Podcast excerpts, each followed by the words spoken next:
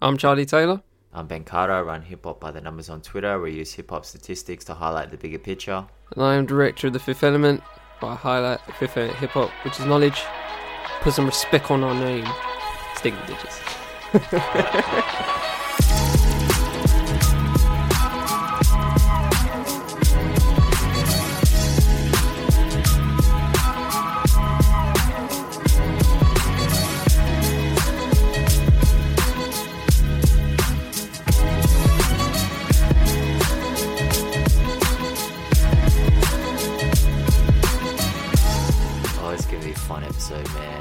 This one is gonna be fun.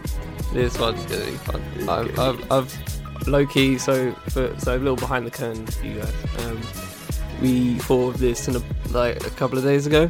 Um, just we, we just because every every I don't know because obviously in the past like month or so we've had everything pretty much locked up in terms of what we're gonna do. So when it came to obviously this particular episode, it's like the first episode in a while where we're just like, oh yeah, we need to think of something. Yeah, that would help, wouldn't it? So I literally, well, I don't know about Ben, but I, sp- I literally spent like about 20 minutes just like looking through, I don't know, should I do a retrospective? Uh, should we look at this? Should we look at that? And I'm just like, mm, he's, he's never listened to them. He sucks. um, so we ended up coming to this, but we'll, we'll get to that in a bit. Um, but yeah, it's just, it just been like, it just been like a good half an hour for me just like looking up what's it, what should we do next. Uh, you know, the show goes on um, after New Year's and all that.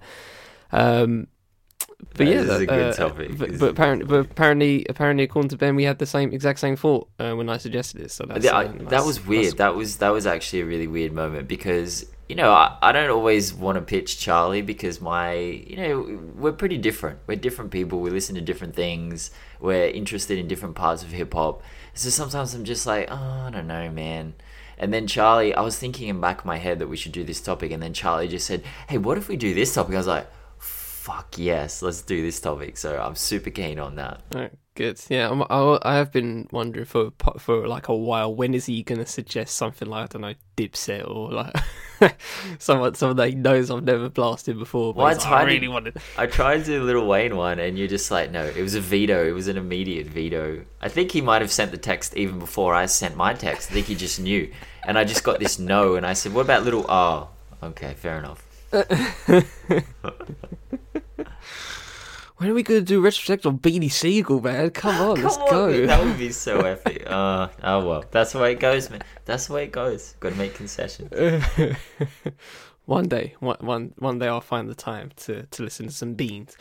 But uh, for now, get into this digger show. Uh, how you been, Ben? How's your week been? And uh, well, should I even ask what you've been listening to this week? Because Well- no, no point asking me. Trust me. Well, I'm gonna, I'm gonna hit you. I'm gonna hit you with some stuff Oh, he's because got some heat. He's got some heat. Charlie put out his top 20 albums of 2019, and he actually revealed them to me selflessly uh, on the podcast last week after we finished recording. And then he posted his list on Fifth Element. So I was like, I'm going to go check out some of this heat. It's like the next day. So So I checked out the heat, and I'm going to go from best to worst. I didn't go through every single album, obviously. I'm not going to go through every album. I checked out three of them. he just ranks all twenty five albums. this is I shit. checked out. I checked out three of them. Uh, Robert Glasper's uh, "Fuck Your Feelings." Is that it? Oh yeah, yeah, yeah. Yeah, yeah. Honorable mention. Yeah. So this album is one of the most inventing and engaging pieces of music I've heard all year. It Mm. reminds me a lot of what we said about "To Pimp a Butterfly," the fact that it is so clean yet so experimental within the Mm-hmm. Yeah. realm of perfection. Yeah. Every guess melds beautifully into the project. The beats are varied and skillful. And I listened to it in different circumstances. I was working and listening to it. I was in the car. I was working out. The album is just incredible. It's just a top tier project. I really, really, really enjoyed that. Uh, I got to Retropolitan. Bro, what can you say about this? Like, You people, listened to when it dropped, didn't you? I did, but I don't think I reviewed it on here. I don't think I spoke about it on here. I swear, no, no, I think you did. I think Did you I? Because I, because I, because I remember, because I, I listened to it the the week it dropped, and then I said like, uh, uh, Skyzoo's like Ah, voice isn't voice, like commanding voice. to me, and then like the next week you were like, I don't know what you're talking about. Skyzoo's lit. Well, was like, then- fair enough. It's the same. It's the same. Then fine. Like it's just like I forgot about it, but I love it again. I'm like, Okay, fair it's enough. A, it's a great album. I, I just Was worth a thought shout, yeah. I thought Pete Rock sounded incredible. It was just a brilliant album. Um, Yeah, it's clean. In my third spot, I actually listened to an Iranian composer and musician called Sabah Alizadeh. I'm not sure Okay. how to pronounce his name, but the album is called Scattered Memories. And the album really threw me. It was actually exactly what I was looking for, especially with what we're going through in Australia right now with the fires. And I think that great music can not only manage or regulate your mood, it can manipulate your mood in order to take you on a journey or through a narrative that the composer constructs. And this album, it like ebbs and flows, it engulfs you, it keeps you at arm's length, length and then pulls you in. And then it fills you with dread and existential questions. It's a really deep piece of music and it uh, requires a really immersive listen but I would highly recommend people listen to that if they're in the mood to just be taken on a bit of a journey. It might be a great album to meditate to. I haven't meditated to it yet. I'm not sure I'm ready to meditate to it. I might go to some really dark places, but I really enjoyed that. Uh, Sabah Alizadeh, I'm not really sure how to pronounce his name, but we'll, I might drop the link on my uh, Instagram. Then I listened to Harriet. Harriet, Yes. um, bro, this album. I'm not. I don't want to diminish the album or the sound by saying this, but it just reminded me so much of Mac Miller on Divine Feminine or Anderson .Paak, and I Okay. think this whole thing started with a Tribe Called Quest in the mainstream. I just feel Yeah. like it was in a Tribe Called Quest vein and and groove. mm-hmm. Very smooth, very inviting. Delivered a really powerful message. Uh, I couldn't really listen to it back to back to back like repeatedly, like I did with Robert Glasper and Retropolitan. I'm not sure why that was. I think it was just a very. it- It's a very dense album. It's very weighty. Like there's a lot going on in it. Yeah. Um, it was hard Yeah, to. It was hard to really it's a vibe meal. to. It's a meal. It's Yeah, a it was hard. meal. It was hard to super vibe to, but I I definitely love that album. Roc Marciano's Marcielago, uh, that came out in December. Roc's one of the most consistent artists in the game. He's always putting out quality. Product. This is just typical grimy, gritty bars, raw bars. The beats are really joyous throwbacks. Uh, really solid, well put together album. You got to respect Roc Marciano's grind because this is a guy who, in the streaming era, put out I think it was Rosebudd's Revenge, and he, he sold it for thirty dollars, and he was selling a lot of copies. Like he's got a really devoted follower base, and if you really like, I want to say he's from Queens. I don't know where he's from, but he just sounds like he's from Queens. I'm not really sure if he is. I might be completely up the wrong tree there, but it just sounds like Queens. Like it's just very gritty stuff. And then the final album I listened to was uh, Mavi, Let the Sun Talk. A lot of people have been telling me I need to listen to Mavi. To be honest, reminds me heavily of Earl Sweatshirt. The beats are really jazzy and inventive, and sometimes they even sound sample based.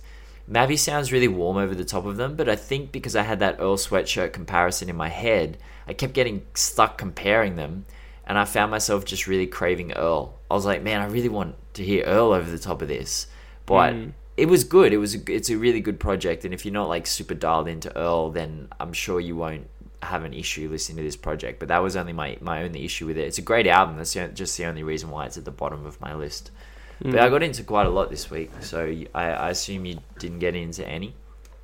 Uh, nah. I just uh, I, I don't know. Just um, I I I I spent the week period just like I don't know, decleansing and just like not listening to stuff in terms of like I I, I don't know. I I've I've put in I've, I think I've put in some good listening hours in the past in the past year. So I, I was just like, let me just me just take a week. If there's something there, there's something there. You know, let's do a few singles here and there.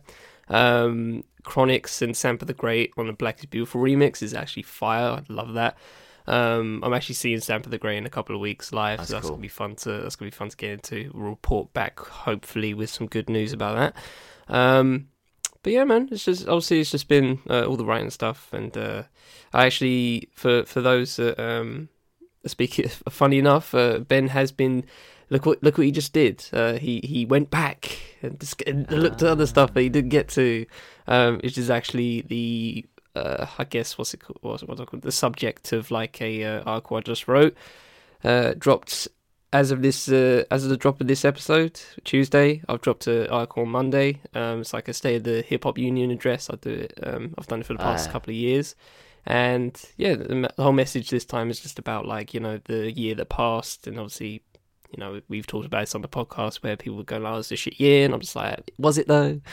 Um, but yeah, no, it's, it's it's it's all good on that front, and um, look, uh, uh, it's just I've just been rocking back and forth, just like needed needed site because there's been no podcast dropping. There's been nothing other than these, other than the five EPN. Trust me on that.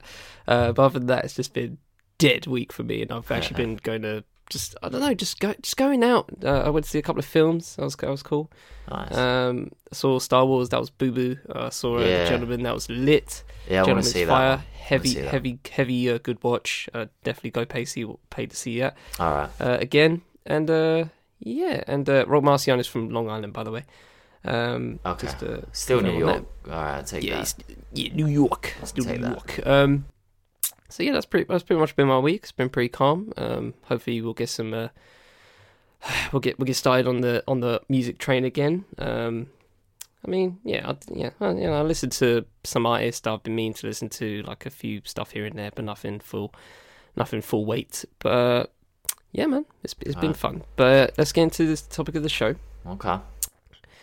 So, uh, music personalities and quote unquote hip hop journalists. Um, obviously, we have a podcast here in Under the 5 VPN called In Search of Source, and those guys over there love to. The whole purpose of their show in particular is to talk about um, and to hail music journalists and other other music journalists such as themselves that do you know generally great reads and great work and you know good reporting in the in the general sense in the general definition but I feel like uh, I feel a bit jaded when I get into um, the the territory gets a bit murky when you want to talk about um, how we get music news these days, and uh, I guess get quotes from artists these days.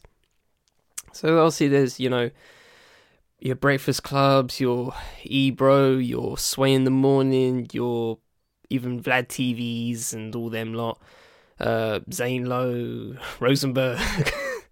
you, get, you get all of them. You get all of them guys, and I kind of just wanted to. I personally wanted to spend this uh, particular episode trying to figure out what these people are. I guess not put them in a box or label them with anything. You know, not it's not it's not about that. But I just want to understand their place here in hip hop and. Uh, I guess judging whether it's a negative or a positive, and um, yeah, just just conversate about that because I feel like it's a side of it's a side of not just hip hop, but a side of music that I feel like is has just become a thing, and nobody's actually like gone hang about.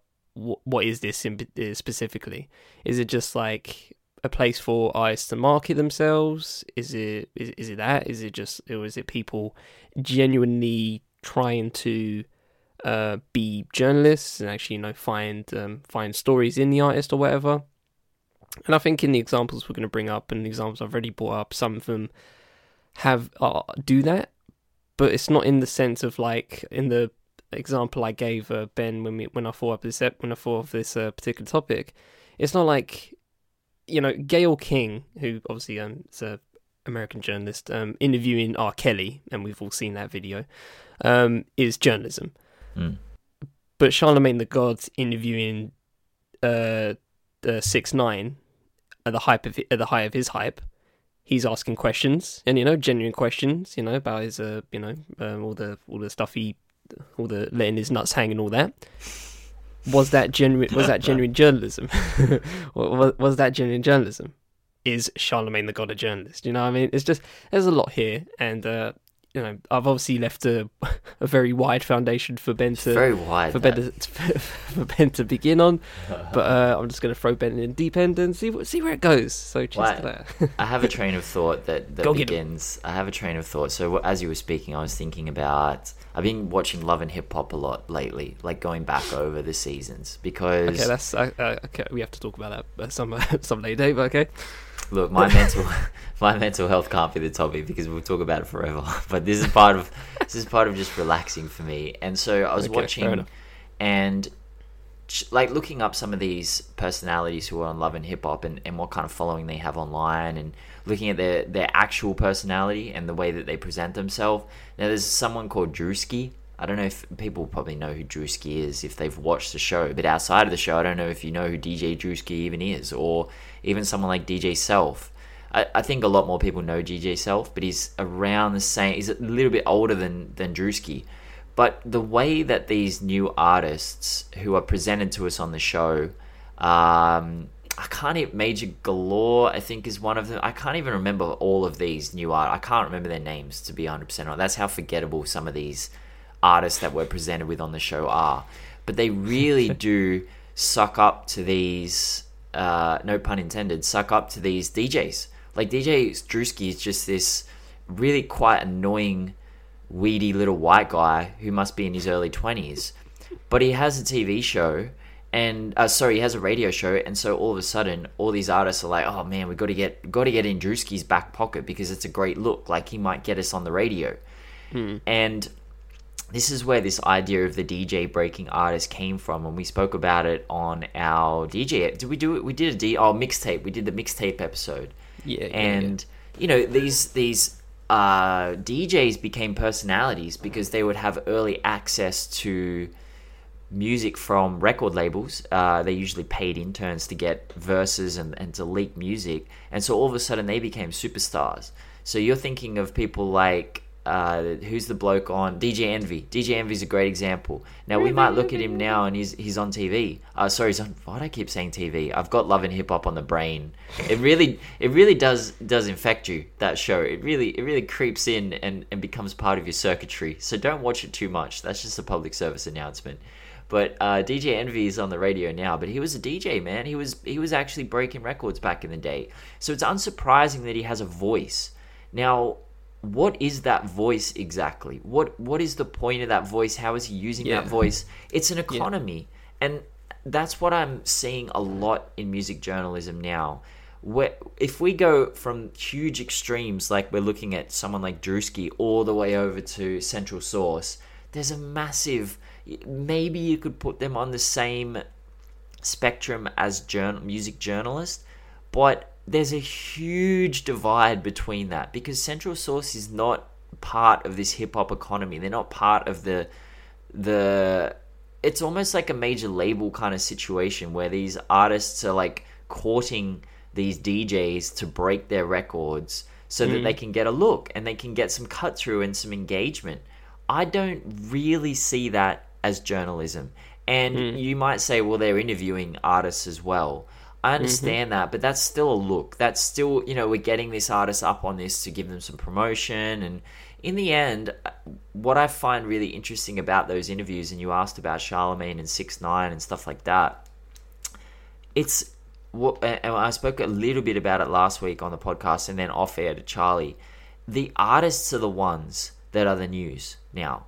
These journalists, in inverted commas, are merely reporting on what the artist has said or done. There's no Yeah.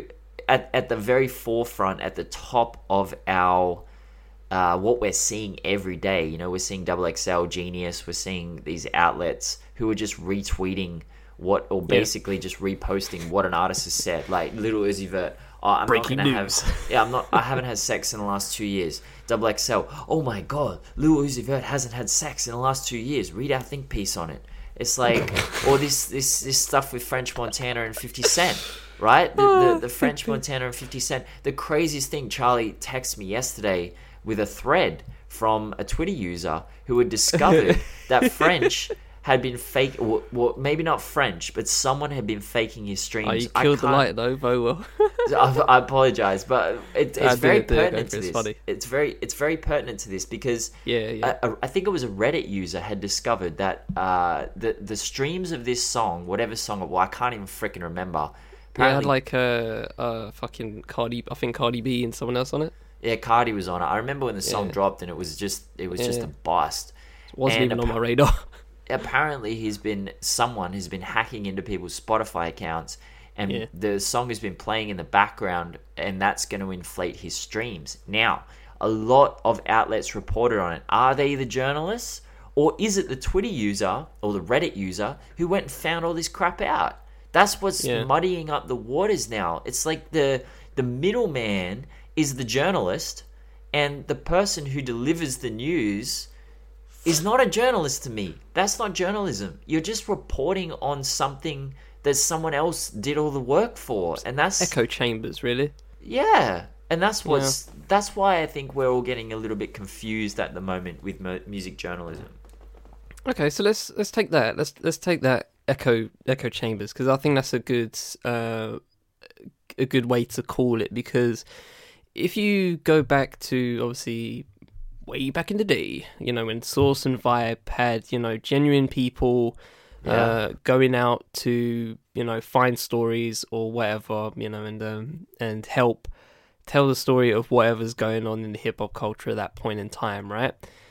So you take that thought, and um, if you want to, I don't know, go watch Brown Sugar or something, because I think that's a good um, little. It's, not, it's also not the most perfect example of uh, how hip hop journalism was in the nineties, but it's, it's it's it's not bad, and it's a good film. It's a good, it's a nice little black ro- romance film. Celebrate black love, people, and um, yeah. So if you go back to now, and uh, you know the the echo chambers that you talking about. Uh, what was the what was the thing we talked about uh, a few a few uh, month or so ago about the source? Where then they just like tweeted, um, Uh, what was that? yeah, like what, what, uh, what- why is there no good music out or something like that? It's just like Yeah. You're you're the source though. you're the- you you were originally invented to find that said good music, and now you're you, you literally you're- had a now you're column called tweeting- unsigned hype. yeah Like, are you yeah kidding yeah, me? exa- yeah. Now you're tweeting like you're some dickhead that uh, just listens to like Drake, and if Drake doesn't drop, like everything else is trash. So who are you? But you know, it's just uh, obviously, and that's and that's a whole conversation about just how down the uh, I guess the source itself has gone down. But um, I think that is a genuine thing, a thread to look at. I guess in terms of, and a genuine example to look at of how uh, we had actual hip hop journalism, and we still do. Uh, you know, we, we, we, we, we know we know who these people are in terms of actual genuine journalists, and we know what. I, I actually, I, even with that said, I don't even, I don't even generally think that people know what journalism is sometimes, and that's partly why we're having why we're having this conversation. Um, but I think some people do see people like um, I don't want to say Charlemagne, but like uh, I guess okay, let's take Vlad for example, because Well, let, well, let's before we do that, let's define Okay. what we both feel like journalism is, because there's a Okay. very broad definition of journalist, which I don't really agree Yeah. with, like a person who collects, writes, or distributes news to the public. yeah, no, I don't- No. No, I don't necessarily agree with that because the weather person is a journalist by that definition. So, Okay, so what's your definition? my definition is someone who actually does the the collecting there's no or in that to me okay so there's no i mean maybe you could do or distributes at the end but you Uh-huh. have to collect it yourself in my view you have to go out Yeah. there and i don't and collecting is not going on Lil Uzi Vert's Twitter and seeing what he's tweeted today and then turning that Yeah. into a graphic to put on your Yeah. whatever you know that's not collecting information you have to go Instagram, out there Your Instagram music page, that's what you yeah you have to go out there with an express maybe even a good word is hypothesis or you have a goal or you have mm-hmm. some sort of mm-hmm. you have some sort of thought or Mm-hmm. uh, information you wish to convey but you do not yet have the evidence to support that information mm-hmm. or you have an idea that there could be a story in something out there and you go and find that story it might be completely different to what you thought it was at the start but you have to actually do something. It, there's a verb mm-hmm. in there. You have to collect. You can't just present. You know, so that's what my definition of a journalism is, journalist is, and that's why I don't think an interviewer is necessarily a journalist by default, because just because you're asking a question about their new album does not mean that you're a journalist. You're not collecting information that way or writing it or even distributing it. It's you're just there. You're just a you know, you're just part of the fabric. You're just a mouthpiece or a, a sounding board. So that's mm. my that would be my my my definition. I would say that's a bit large. I'd say that's more about investigative journalism. And Okay. um, you know, I, I think in uh, I personally think that investigative journalism is like obviously. I mean, I'm not a journalist, but uh, I think I personally see that as like the height of journalism because that's obviously the purest sense of it. In like you know you have a you have a I don't know gut feeling or whatever or, or just a thread that you think like this needs to be pulled on this thread needs to be pulled on and then you keep pulling and pulling and you go to find out stuff. So I think Yeah. that's a perfect definition of investigative journalism and the Okay. best t- in objective subjectively I'll say the best type of journalism, right? I think journalism for me is a little bit more simpler in terms of like you if you okay if you want to like inve- like uh, interview an artist right that's cool um i would say i would say blunt, bluntly that obviously isn't um i get i guess that like you know knocks on the door of journalism but not enters the room. I think to enter the room of journalism if you're like interviewing someone is that you have a story behind that you know you have a story behind that person. So if you're interviewing someone like um uh i don't know Rapsody right? You're interviewing Rapsody about something. Um i guess uh i don't know female rappers. There you go. That's a, very basic basic thing to think about. But just a, just an example right? So you're you're you're creating a you're creating a piece on um quote unquote female rappers right? And then you go to interview Rapsody about it, and you try and get her opinions on that. That's interviewing, Okay, and like I said, interviewing knocks on the door journalism. But the fact that you're using Rapsody not just because she's Rapsody, but because you know she is a Ah, person that knows what uh, that knows obviously the concepts of female rappers in and out, and can have a, and could produce a good word on it then that's journalism because you're using her not just because it's her voice, but because it helps make your point of whatever you're trying to make. So to wrap that up, I guess the definition of journalism for me is just like you have, you may want to uh, find these people um, because they're obviously names that people know about, and that's always and that's always good, you know, to have sources, especially ones that are known. And this obviously you know pertains to like I don't know sports journalism and uh, uh, and music journalism. Obviously, in general journalism, like news journalism, is uh, most of most of the time sources can't be uh, talked about because for Mm. obvious reasons, uh, for some reasons. And um, so, with that said, I just think journalism is simply like. Uh, uh, I- I'm trying to I'm trying to put it in a sentence, but, but yeah, I think I think that's uh, uh, there's there's a definition in there, but I, th- I Well, think the of, way uh, the, the way yeah. that I would say that just from what you said there, that boiled it really down to me is that the journalist has to add something. I don't know what that thing it that thing yeah be whether very it's a, whether it's a personal whether it's a personal feeling or a response to what's going on you know or to reflect the times it's one of the it's one of those things like if you have a thought that i pers- i i think that um i think that in a couple of years um this this or this ice will be uh one of the biggest ice ever. And then you go to find out uh, you, then you ask people about that um, i don't know via like a focus group or whatever and then you report back with those findings.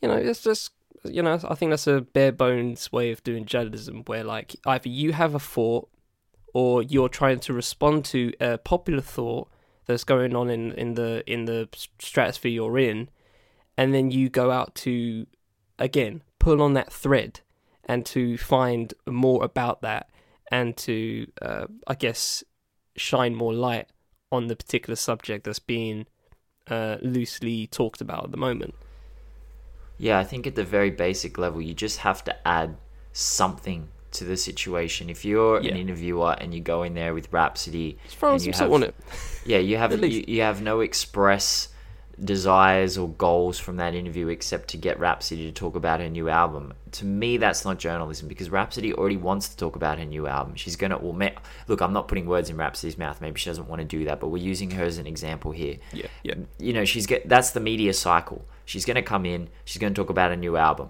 you can Yeah. just literally stand there and point a microphone at her and she will do that that is not journalism you're just a prop in that you're just a you're a microphone stand you're nothing so that's your so that's your sway in the mornings that's your breakfast clubs that's your e A lo- sometimes sometimes, sometimes. I'm not saying that they're all the time like that. I think that uh, one of the better interviews I've heard was actually Ro- amazingly Rosenberg, and because uh, with Jay Z, yeah, with Jay Z on One Epstein in 2009, because Rosenberg was so, I mean, he was intolerable, but they got a lot out of Jay Z because Jay Z doesn't do a lot of interviews. hmm There's another example, if anyone remembers this, which is the the opposite of this. Yet it was still a great interview. But Jay Z went up on Angie Martinez. He'd just come back from overseas, and I think it was pre Super Ugly. It was post. It was post Ether, maybe. I'm not sure because I think Super Ugly came out the day after. But anyway, it was at the height of the Jay Z uh, Nas beef. Angie Right. Martinez is a is a great great interviewer. Don't get me wrong. hmm But she just sat there because Jay Z just spoke and he spoke and he spoke and he spoke and Angie kind of didn't really do anything, you know. And I didn't really feel like that was journalism. Like, what are you doing there? Jay Z was going to come up anyway. He respects you. providing a platform. It's a platform. That's different. Mm-hmm. That's different to journalism to me. That's just a platform. And so, Mm-hmm. I I just going back to my original point, I think you have to add something. And a lot of the time, these these interviewers do. Don't get me wrong. You know, DJ Vlad actually asks some pretty intense questions, and he gets as much as we might not like him, he actually gets his subjects to say some pretty wild stuff. And and to me, that's actually journalism. I, I would consider that journalism. They're not going up there and they don't want to expose themselves the way they do. Pause. But some of the stuff they say, I mean, that's why DJ Vlad is is being considered as the feds because some, for some reason he gets people to say some pretty crazy stuff on wax, and mm. to me, I would consider that journalism. I feel like you're just trying to get a rise out of me for praising DJ Vlad objectively, and I But we've never really exactly spoken fight- about DJ Vlad. We've never. I don't know what your feelings are on DJ Vlad. Apparently, a big fan. I mean, I used to, um, like way back in the day. Uh, I don't know about like I guess- like five six years ago. Be really into like watching DJ Vlad interviews. same. Especially stuff like Lord Jamar, because that dude just constantly just chats so much shit. Yeah, T. But yeah, spilling the tea, and um, yeah, I guess objectively, I can see your point. Um, my thing is with Vlad specifically, I just, uh,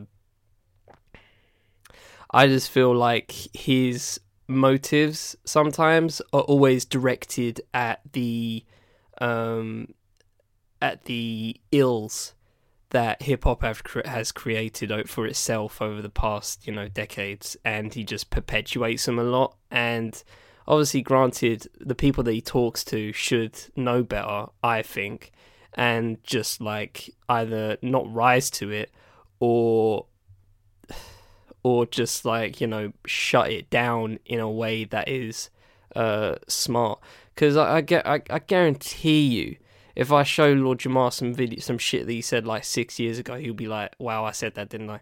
Wow, Yeah, that's, what that's is crazy." the deal with Vlad? But- like, how? but Did, I- where is he again, I- anyway? Is yeah, he in but- Russia yeah. and he by via video link? Like, I don't fucking know about Like, that uh, bro. 'cause he's never- he's never there. And I'm like, but I, even saw Benny the Butcher on there saying some stuff, and I'm like, I think Yeah. it was Benny, and I'm just like, Yeah. what are you doing on DJ Vlad? It was, you know, it was perplexing to me. Yeah, I don't know. I don't know how he. I don't know how he does it. Honestly, I don't know how it. It probably still gets mad views. I'm, I'm probably. I'm definitely sure about that. And that's. And Yeah. that's. And I think that's another thing, right? I think that's a. I think that's another wrinkle to all of this that negativity sells, right? and not even negativity in the you know damaging sense just negativity in the abstract sense of like you know if you're talking about um if you're talking about someone like uh, Tekashi or whatever for example that I've already given right you know I feel like personally um and I, think most people agree at this point uh Tekashi was an example of how hip hop can go bad in many ways. Um, you know, of how you know being fake and all of this stuff, and um, you know the the pompous grandstanding, just and the and the uh, and the American music, hip hop news cycle, um, they really just uh, energized each other. They do. They basically, but but it gave each other a shot of adrenaline in those few months that um, Tekashi was like, you know, constantly being talked about. Um, and I feel like that's a that's a that's clearly a systemic thing that needs to be checked, and obviously we can't check it because it's so fucking large, and it doesn't, and it hasn't just happened with uh, Tekashi. That's just a very genuine example. There's plenty of stuff where, like, you know, someone uh, tweets something or someone posts an IG video, and it just go and it just makes it around. Mm. Now, Tekashi wasn't ashamed of the fact, uh, wasn't shameful in how he did that. He just constantly did it, and he knew he'd get people talking. Uh, whatever he said, just go on. I if you just if you're an artist, right, and you want to be and you and you want to be on the news cycle, just go on IG Live and just chat some shit. Mm. It's so fucking easy. Just just do that. Just chat some shit. And some people are gonna latch onto it, and they're gonna post it, and that's sometimes, and that's like, I think that's just a very doldrums uh, way of looking at the news, uh, the American hip hop news cycle, where you just at some point you might have a legitimate show like the Breakfast Club, bring him on, and then now you've legitimized all that bullshit. Yeah. And I'm not saying Breakfast Club is the beacon of. the be- the beacon of uh, hip hop morality. Okay, I'm not I'm not I'm not saying that they've they've done they they they they've done some ugh, uh, uh, questionable shit. But um, they have a platform, and and that plat. Yeah. uh, You know, I was talking to my dad at the cricket yesterday yesterday about brand awareness. yeah, And as soon as you have that platform, there's a, and and it's such a large follower base. There's like an implied, not morality, but there's an implied authenticity and Yeah, impl- exactly. uh, implied, as you say, legitimacy to yeah, it. whoever you and so, on, yeah. yeah, Yeah, as soon as you do that, you, you're you're legitimizing whoever you've brought on, or even not not explicitly endorsing their message, but you're hosting their message.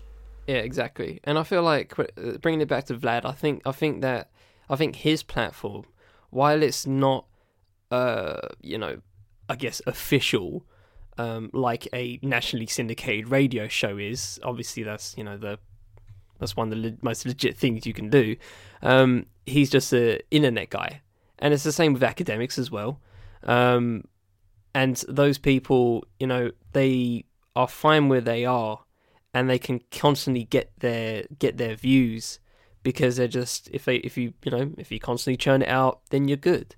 And uh, maybe you'll catch it maybe maybe one day you'll catch a really big fish.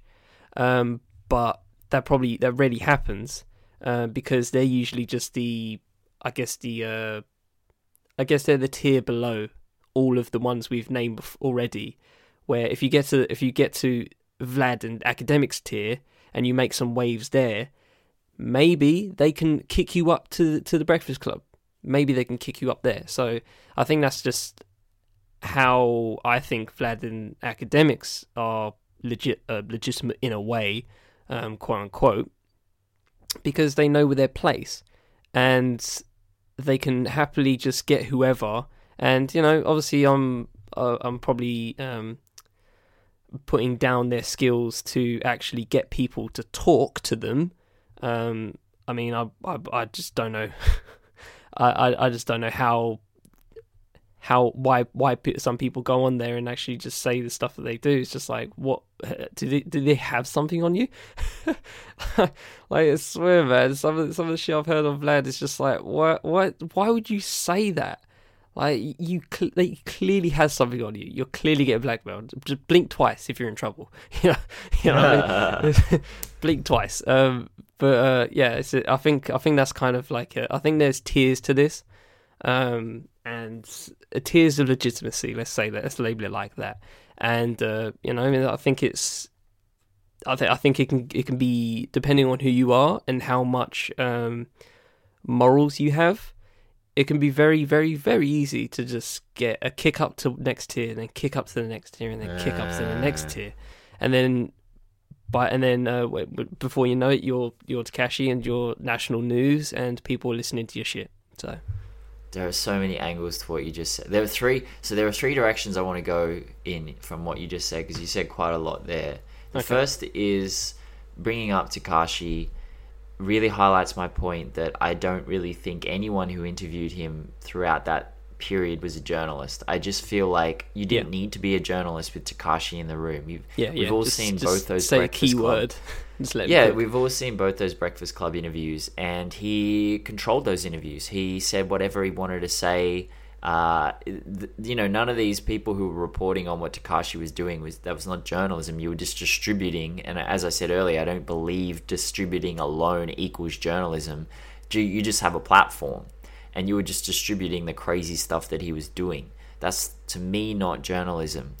That goes on to my next point, which is I was talking again to my dad yesterday, and I studied marketing at university, and my degree is in marketing, and my father worked in as as quite high up in a very large firm for 30 years as the marketing manager or marketing director or whatever.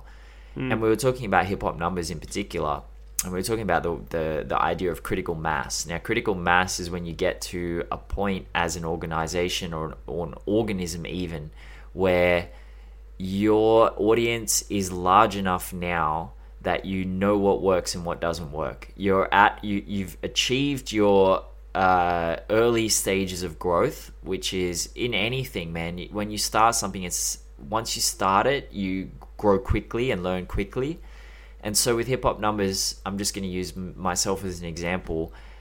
When I was posting a year ago, I didn't really know what worked or what didn't work because my audience wasn't large enough. The sample size wasn't large enough for me to understand what posts were going to work and what weren't. So I might get 30 likes on one post and then 50 on another. But I couldn't discern that the, the sample size was too small. It was 20 likes. How am I going to know which of those posts is hmm. actually going to underperform and which is over, overperforming or which is hmm. balanced? Nowadays, when I post up and get you know 6,000 likes on a post, I know what's going to get 6,000 likes. I know what's going to get 200 likes. And what I'm why I'm saying this is to say that when we assign credit to people like DJ Akademiks, and a lot of people do, a lot of people say, you know, Akademiks uh, has cornered a market. He's done really, really well. He has a little bit, but he's at critical mass and he knows exactly what works and what doesn't work. And once you get to that point, you don't have to put in that much work. And mm. I honestly don't have never seen journalism from Akademiks. I've never seen it. He takes from other people and not just myself. You know, most of his statistics or most of his big posts are reporting on just whatever some other artist has done or put on their IG live or whatever the first week numbers are. You know, so to me, mm. that's not journalism. Any all of these outlets that are at the pinnacle, and I'm going to use Genius as another example, where Genius, I worked for Genius for four years annotating, and Genius only started going down this news route about three years ago, I want to say, where they started churning out news content every single day. They rebranded completely. They had all different Twitter accounts for Rap Genius, Pop yeah, it used to Genius, you know. rap, rock genius. Yeah, yeah. Yeah, and and the, the the point was, uh, Genius is a great case study in this whole thing, really, because the point of Genius was actual journalism, in my view, annotating lyrics and bringing information and then distributing it, Mm. and actually transcribing lyrics. You know, lyrics are information, and Mm-hmm. and lyrics are, and and then distributing that. What Genius saw was that there was a huge market for this. I don't know what what to call it in in today's in today's lexicon with the internet. It was just toothless reposting that people would really connect with. I don't know why people connected with it so heavily, but like they would just grab three three words from a Frank Ocean song and post that. And all of a sudden they get 10,000 likes. Yeah, click clickbait's a good example. Or it's it's something familiar and people latch onto it. Yeah. So they were, and, and so then they went down this journalist route, right? And they fired a bunch of their community staff. And I'm not saying they fired them so they could hire these writers who would just simply write. And I think you even Charlie spoke about you were writing for a basketball website or something, and you were doing, you know, a lot of articles in a short amount of time, like reporting on yeah, news. yeah. Three to five per day, three hundred words minimum. That's yeah. yeah. so so that's what Genius decided to do. They went down this path, and they Mm-hmm. um and and at the same time that they fired a bunch of community staff members, they hired a bunch of these news writers, and all of a sudden they had this article section on Genius, which was before was uh it was it was populated by people like myself who did a, a statistical article in I think it was 2015 or 2016 on the the occurrence of drugs in hip hop, and it was statistic based. All of a sudden, it was like um, 21 Savage released "I Am Bet Greater Than I Was" one year ago to get today. Read all the lyrics here on Genius. Hmm. Like that was three or four of those a day, and I was just like, bro, what the fuck is this? This is not journalism. And so that's why I think the whole idea of journalism has been so muddied lately.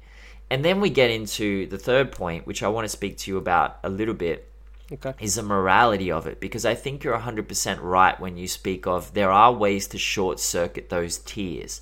Now, I've seen the ways and I've been tempted by the ways. You see people like Akademiks getting going viral when he gets into fights with people on everyday struggle or him and Migos have a conflict or he says some wild stuff that's disrespectful and he goes up to the next level.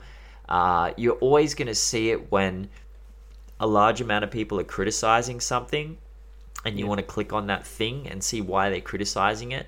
Mm-hmm. And it, it goes way back to our review episode where I said people want three things from a review. They either want their opinion to be justified and they want to feel solidarity. They want to look at the review and say, yeah, I agree, that album's trash. They want to be outraged. So maybe they really like Chance the Rapper's The Big Day and they go and see a review that gives it a zero and they're angry. They're like, nah, that's bullshit. People Uh. love that. Anger is the most powerful motivator. If you study psychology or do any kind of look into human behavior, anger is the most powerful motivator in history. It, it will it will fuel you for the rest of your life.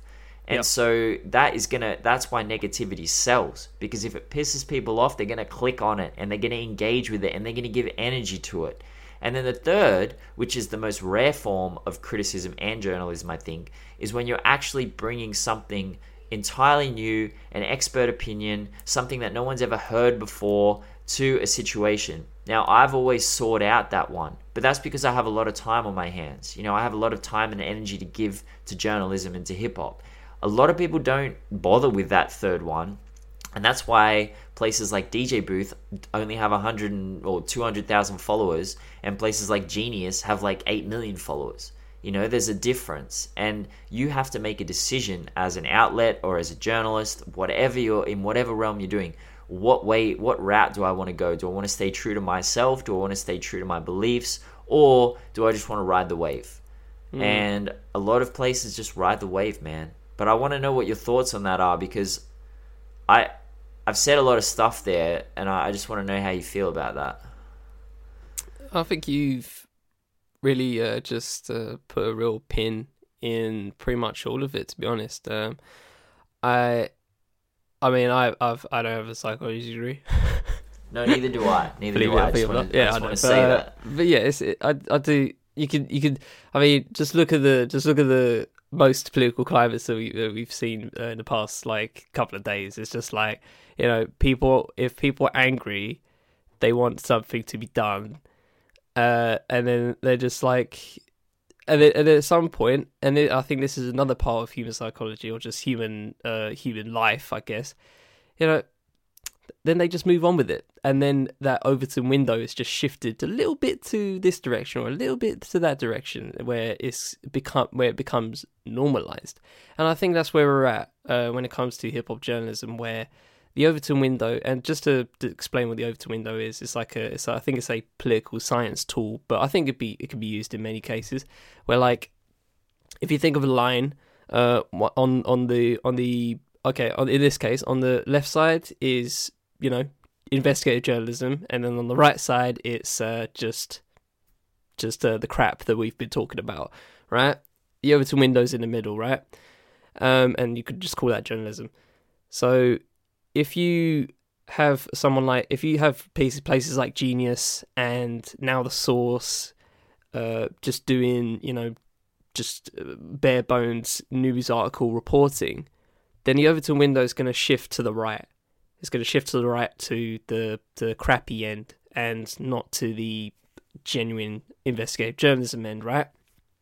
And I think the the window for us as a as a whole has moved a little bit, obviously, to the um to to the more negative side of it, simply because I think we as music listeners, as uh, consumers, and as just as um, people in the Western world, or well, you're in the Eastern world, but uh, uh, in the in the first world, let's say that we see we, we, we see a we see a, uh, a headline, respond to it, move on.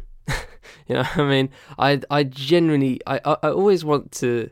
I've always wanted someone, and probably uh, someone's probably done this before, but I really want someone to do just like a a big ass poll to ask people when you see an article on Twitter and you want to and you want to respond to it.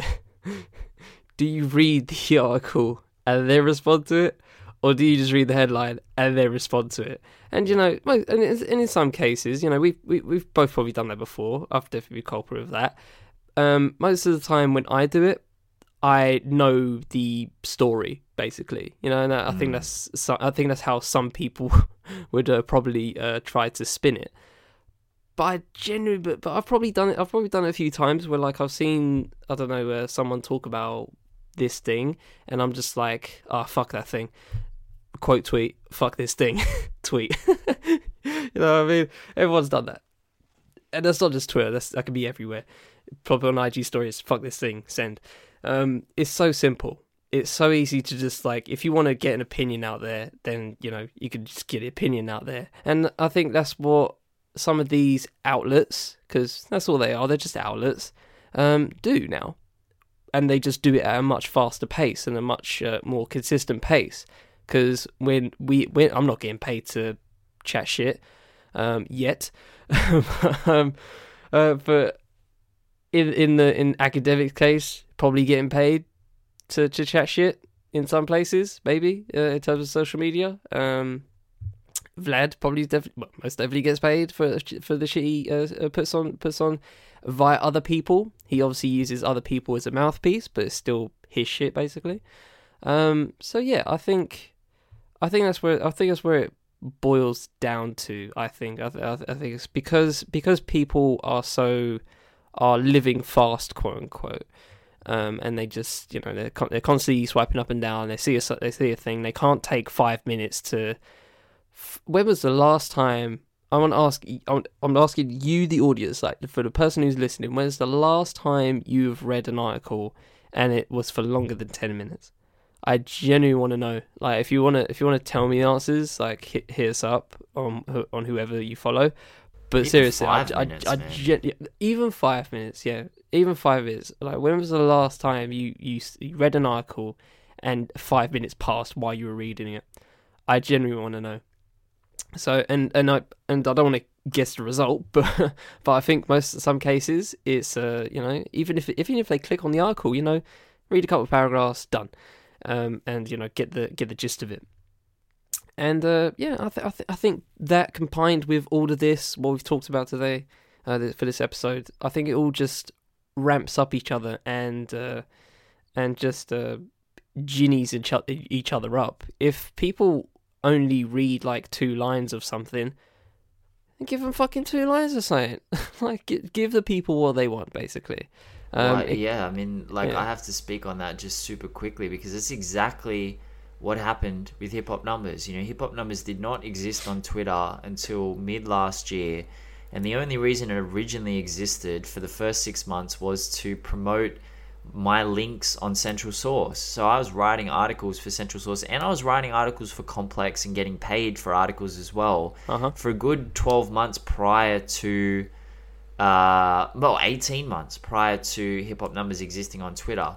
And then as soon as I decided and realized that people, whilst they were engaged in the writing and they were informed by it, it was this very, very, very small percentage of the people that I could be reaching if I just condensed everything down to a bite sized 30 second read. And then as soon as I did that, like I just posted something on Facebook this morning. In the last 28 days, I've been getting a million impressions a day on Twitter just from the statistics I do. And it's one tweet, man. It's literally one tweet, 240 characters max. That is and and you think about how much effort and time I put into these statistics. I've got 700 Excel spreadsheets, and sometimes one one tweet will take two weeks to gather the information for, and that tweet will get hopefully 800,000 to a million clicks. But if I put that into an article, it would get an eighth of that max. So that is the perfect example, I think, of what you're saying here. Is like people aren't willing to go down that rabbit hole. Most people aren't, and I think you're right, man. Like I think people just grabbing at a headline or grabbing at the first two lines of an article, and it is it is human nature to react before we think or before we do anything. You know, we react emotionally before our body reacts before our brain does, really. And a lot of people are just trained in that. They're just like you see it uh, in all human interaction. If you say something that really annoys someone, they'll tell you straight away. They won't think about the consequence of telling you that thing. And I think it's the same on Twitter where you see a headline you don't like or a headline that you do like, whatever, you quote tweet it immediately instead of even reading the article. You'll just quote tweet and say, fuck this guy or this guy's right. And yeah, I just think, uh, I don't know, man. I've seen it play out and I don't see how it's going to change. I don't see any other way that it's going to go. But I think the five minute thing, asking if you're listening right now, when was the last time you spent five minutes reading an article? I would say rare, very rare.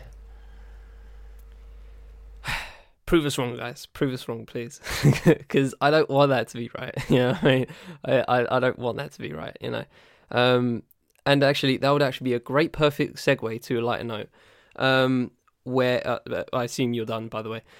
well, I was gonna ask one single question okay, before it, we left. It. I spoke about, alluded to it last week in our lighter note that journalists don't like hip hop numbers, and it's very true. A lot of journalists don't like hip hop numbers, and I've I've gotten some vitriol from journalists, like really gotten into the trenches, and I've even had outlets. I'm not going to name them, who have attempted to take hip hop numbers down by interviewing me and asking questions like, "How do you quantify an art form? How do you justify being white and talking about hip hop?" My question to Charlie would be: Do you feel like hip hop numbers is music journalism? Oh, Be truthful, man. Be truthful. I've been in, I've I went on a whole freaking podcast about this, and uh, I'm I'm out. I'm open to it, man. Um, that's a great. I, I honestly, I've actually never thought about it. Um, that's a great question. okay, so I think the fact that you give objective numbers and the fact that you know they're just numbers themselves, and uh, you don't put uh, opinion in it unless someone asks you for it or via yep. a comment or whatever. Uh, I think that says a lot. I'm half tiptoeing because I'm just trying to figure. I'm just trying to figure out the whole landscape of what we've just talked about, and like just trying to find out where you, where I could plop you. Yeah. uh, I would say I'd say yes. Um, and if I want to put, if I'd plop you in the in the aforementioned Overton window, I would say if the middle is journalism, and obviously the right is not, and the left is, and the far left is investigative journalism, which I've considered, you know, which I've put as the holy grail of journalism, right? Mm. I would say for you, it's like a few notches, a few notches past journalism, I guess, because the fact that you're uh you, you obviously don't oh, well I guess people ask you do you know oh I want number oh uh, have you got numbers on this album have you got numbers on this have you got numbers on this right and at some mm. point you will have numbers on everything uh, if you if, if if your if your brain moves and fingers move fast enough uh, and if you can listen to enough stuff but um I guess in that case it's a never it's a never ending battle which is kind of cool uh, to think about but um the fact that you can uh, that you do that and you look independently to these particular things. Um, and obviously, some people pay you to look up very specific things like that Kid Cudi hum thing, uh, which I'm mm. still fascinated by the fact that you actually did all of that. Uh, that's just a exercise in madness, to be honest. But, um, it's masochism. Uh, yeah, it really is. Uh, so yeah, I, I think I think you're firmly in a in a journalism um, space uh, you try you you ask yourself, you know, what is the what are the potential numbers on these, and you go out to find the numbers on these, and you use albums and people's music as the as the thread to pull on. So yeah, I yeah I think you're firmly in the uh, firm, firmly in the space. I, I think I think so. Yeah. Okay. Well said. Well said. I agree. Good. Okay. In, in relationships, all good. no, no, we're good. We're good guys. It's all right. We, okay, we, we good. Well we we validated Ben. Hallelujah. We validated him. I, I have I have given you my seal of approval. uh, Thank as you, a person who is not a journalist at I all. think in we're up to. I think we're up to. No, but I think you are. Like I, I don't know. I want to get. I don't want to get super deep into. But I honestly do think you are. Oh, I'm not asking. I'm not asking if I am. I'm not. No, I understand. I understand. I, that's why I didn't want to get super. I'm a lot of it. things. I don't think I'm a journalist. In the fact, in the in the term, in the in the way I see the journalists I like doing work, I don't do that kind of work. You know, I do, in the way I interview people. Uh, sometimes I feel like in that case it's a form of journalism. It doesn't make me a journalist in any sense, but it's a form of it yeah. because I I don't look into. Uh, when I when I when I want to interview people, I like to interview them in the sense of talking about their entire life, um, in as much as as much as possible. Not just the if they have music drop in, then by all means go for it. But I like to get to know the person as well as, and I think that's um, I th- I think you know not to toot my own horn, what sets me apart from other interviewers. Uh, but other than that, I don't really consider myself journalist. Uh, I like I just like to write opinions sometimes and uh, and just uh, speak about what I love, which is obviously hip hop. And it's a part of the reason why I do these podcasts as well. You know, it's why it's why I have the network. But um, yeah, not to get existential, but yeah, that's that's kind of it. not Well journalist, said. Well said.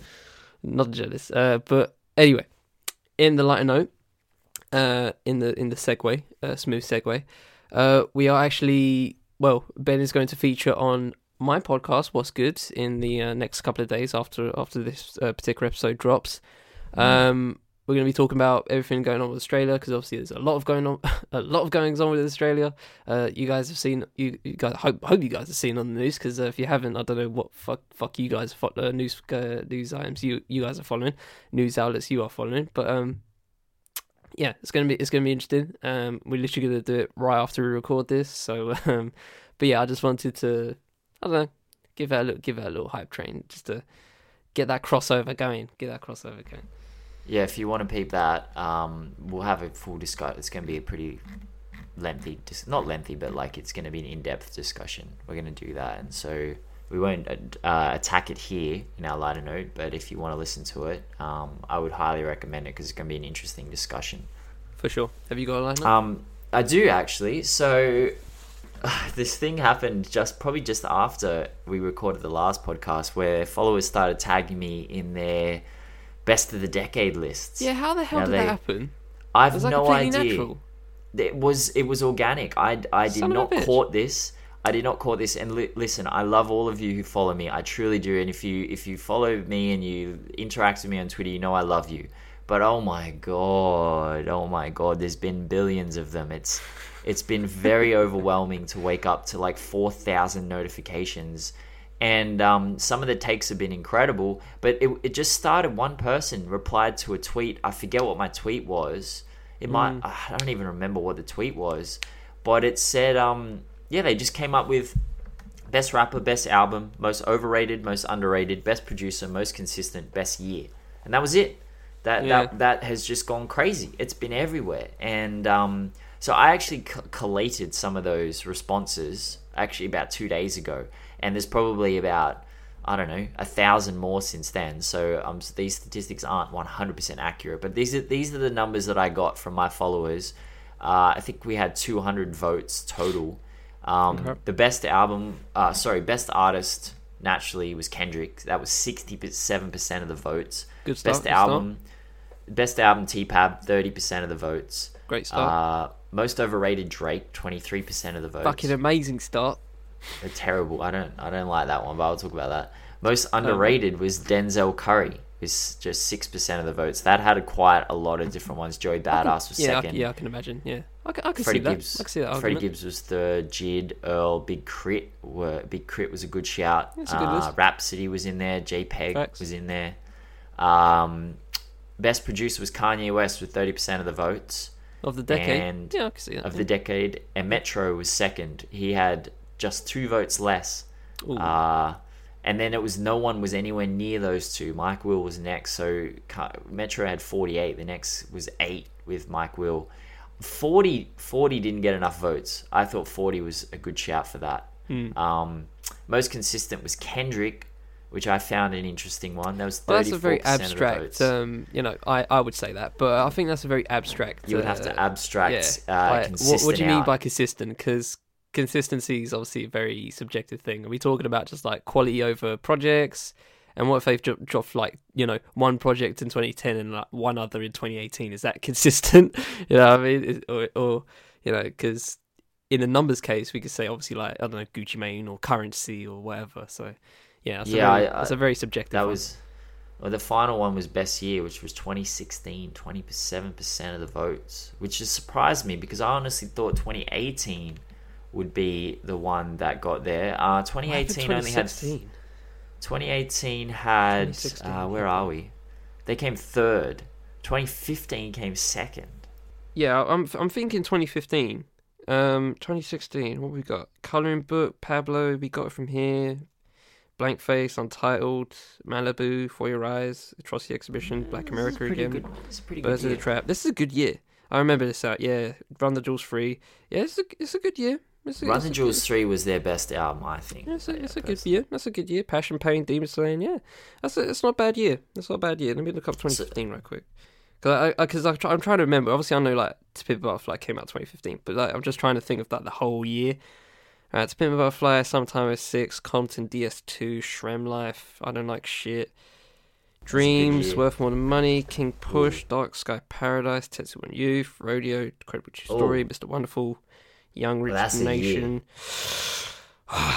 that's a tough. That's that's a tough toss up. That's a tough toss up. I would Well, say I'll give- 2016 out of those two. Uh, what was the what was the year you said? I said 2018.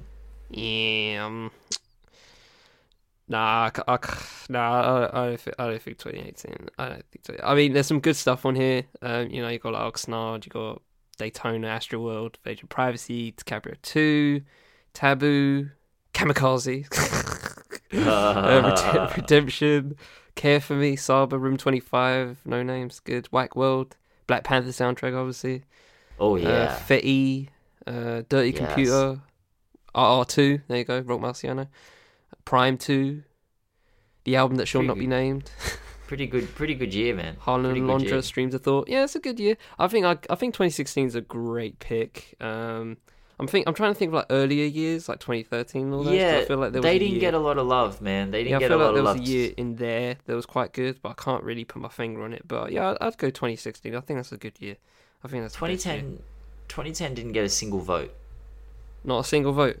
Wow. Not a single vote. 2010. Let's have a look. Twen- Look, t- I'm pretty sure 2010 was Drake's debut. 2010's a uh, bit, a little bit fire. There's, there's My Beautiful fire Dark Twisted there. Fantasy was in there. I'm just doing this off the top of my head. Yeah, Um, Darkest Fantasy. Uh, Darkest Fantasy. Uh, Thank Me Later. Cole How I Got Over debut. Roots. Teflon Don Rick Ross. Yeah. Recovery Eminem. Distant Relatives. Uh, Pink Friday. Uh, B.O.B. uh, Man on the B.O.B., Moon end of 2. B.O.B.'s reign. uh, Bun B trilogy, um, Deaf is Silent Kind Linguists, Plastic Beach, Gorillaz, T.I. No Mercy, Friday Night Lights, Cushion There's some OJ, fire in there, man. There's some fire in there. Discovery, Tiny Temple E, uh, Strickland Banks Plan B. That's a good album. That's a great album. Uh, yeah, there's some there's some heat in there. I wouldn't say best year, but there's some there's some heat. And and you know this is this is kind of you know going back to why why I just wrote why I just wrote an article on. There's good music every year. Okay, Yeah. you know what I mean. There's always some heat. And you know, and sometimes it doesn't come from the best, uh, the the well, not the best, the biggest artists. You know, it sometimes doesn't happen. Um, Deaf is Silent Kind of Linguist. I, I saw that on um, Hip Hop Golden Ages. Like they they constantly they always had that on their decade list, um, and they're just like best of year lists. Um, and I was just like, well, I need to give it a listen. You know, I enjoyed it. I don't think it was the best album ever, but like they really loved it. And so Uh, you know, kind of linguists. You know, they're, they're a bit underground. You know, they've been around for a while. You know, you're not gonna find you're not gonna find that um in uh mainstream ma- mainstream hip hop. So I think that just comes to you know comes brings it around. Oh, brings everything full circle of just talking about how we see particular years and how we see sometimes a music over a calendar year. Um, you know, we name some heat in those few years, but um, even in the dead years, I am sure if we if we if I went through those years again with the mindset I have now and the tools that we have now, especially, boy, I'd find some heat. I would Hmm. find some heat in there. Trust me on that. So you know, just That was that was quite good. I brought, I brought literally everything's full circle and tied it up in a nice bow. So good shout. And uh, shout out to everyone that obviously did that thing completely organically. I I generally thought you started that. I thought it was like like guys, give me your No. give me your best dice, give me your this, give me your that. But literally, I can't believe that actually happened. The whole format Yeah. because literally that's a that's a genuine that's a that's a format we do every year. You know, people just do every year. Um, for for everything, even in like sports, before a season starts, you go like, who's going to win MVP? Who's going to win Coach of the Year? You know, what I mean, Uh, Yeah. we all, we all do it uh, for for most things uh, that happen yearly, but that just happened organically, and uh, they obviously always tagged you on it. That's kind of fascinating. Uh, it was cool. It was really cool. I'm, I apologize if you're out there and I didn't get back to your response. I there's just an infinite amount of them, and I try my best. I try my best, um, but I am pretty busy personally at the moment. So yeah, but it was really fun. So thank you all to do for doing that and continuing to do it. It's still happening at the moment. So. No, Still was cool. flooding it. was really- still flooding in, man. I'm trying to like get to responses to my actual tweets, and it's really hard to. I'm like, yeah, but no, it was cool. It was cool. It was really great. So Thank why you isn't. Drake o- overrated? Drake is look. There's no way Drake is overrated because I how can differ. you? Because firstly, overrated has to be, uh, it has to be like a critical thing, or it has to like sales cannot be a marker of how overrated you are. There, there that is like actual hardcore evidence that you're selling that you're rated. that you're rated. Like, you know, say an artist like, um, for example, Logic's Confessions got like in the 70s on Metacritic. That's an overrated album. That's overrated by the critics. Obviously, they were paid or some bullshit. But like, how can a lot of people said Logic has been overrated this decade, and I think he has. And you might even say, you know, Cole is overrated. I personally don't agree because going back over his discography, I really like it. But before I went back over his discography, I would have agreed with you. There's no tangible thing to say Cole is rated highly because of this. It's just subjective. But when you're talking about Drake, most people aren't going to tell you he's the best rapper in the world. Most people aren't going to tell you he's the best pop star in the world. Most people aren't going to tell you he's the best at anything he does except selling and that's what he does and and there's like tangible proof that he is literally he doubled taylor swift's numbers for the decade that's tangible proof that he's rated correctly in the realm in which he's rated so i don't see how people rate overrate drake unless they're saying that people buying his music is a subjective endorsement of that music that's abstracting it out too far i think like you know what i mean that's that's just why I think. Look, I don't think, as I said, I don't think he's the greatest at what he does. Um, except he's the greatest at charting. He he seems to know that, and it's it's tangible. It's quantifiable. So that's why I don't think Drake could be overrated in that realm. But you literally just said right that he's not. Uh, most people would say he's not the best everything uh, that ev- any criteria that you put in other than get numbers, right? So, okay, so the fact that I think I think that's kind of like saying that. I mean, you sound you you you're kind of sounding like a Drake fan here, my boy. you kind of sound like a. Drake star right here. Because not you know what they all do, bro. You know what they all do.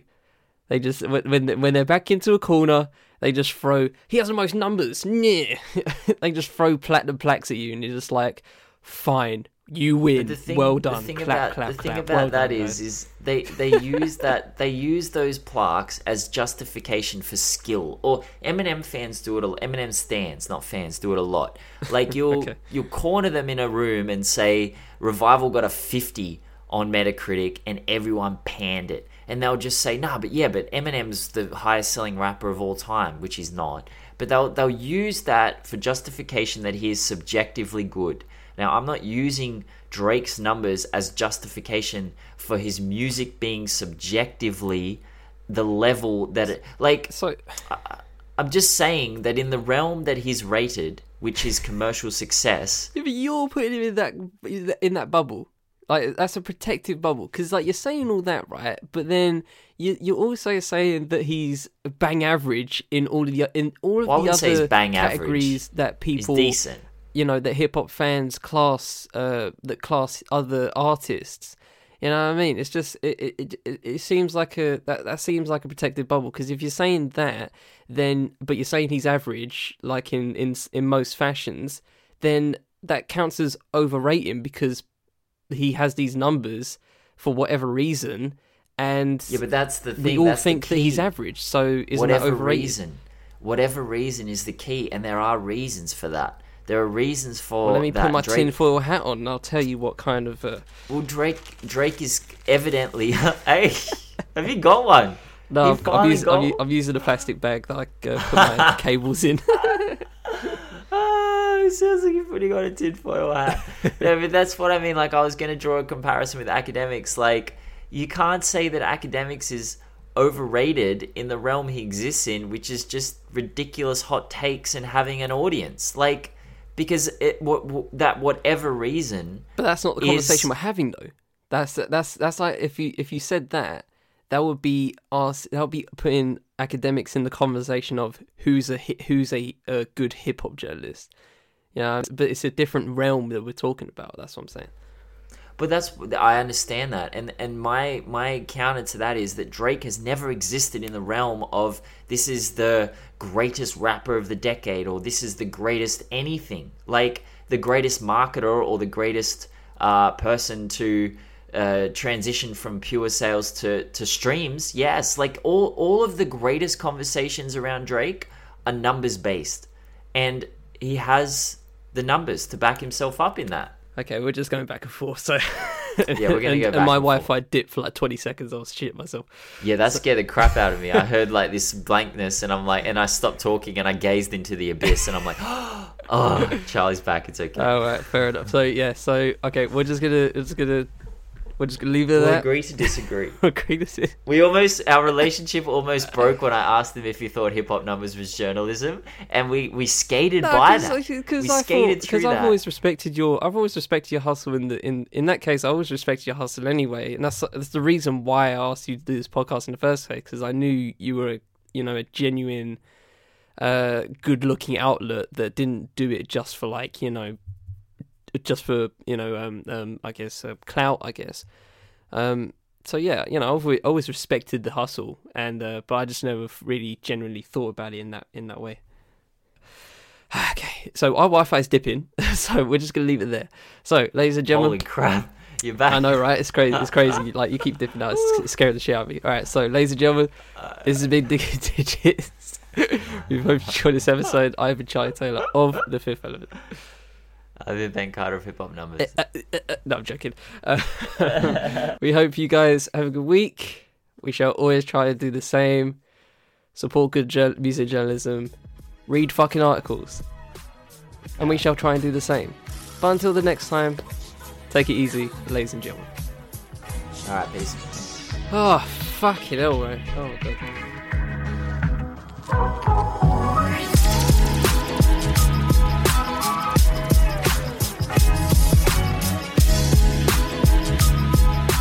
Digging in Digits is produced by me and Ben Carter. The show is edited by me. Music for the show, Peace and Video Games by Bonus Points. Thanks to Chill Breakers for the ability to use. Socials for the fifth element, hip hop by numbers, bonus points, and Breakers will be in the description wherever you're listening. This has been a Fifth Element Podcast Network and Hip Hop by Numbers collaboration. Thanks for spending time with us. We shall see you next time on Digging in Digits.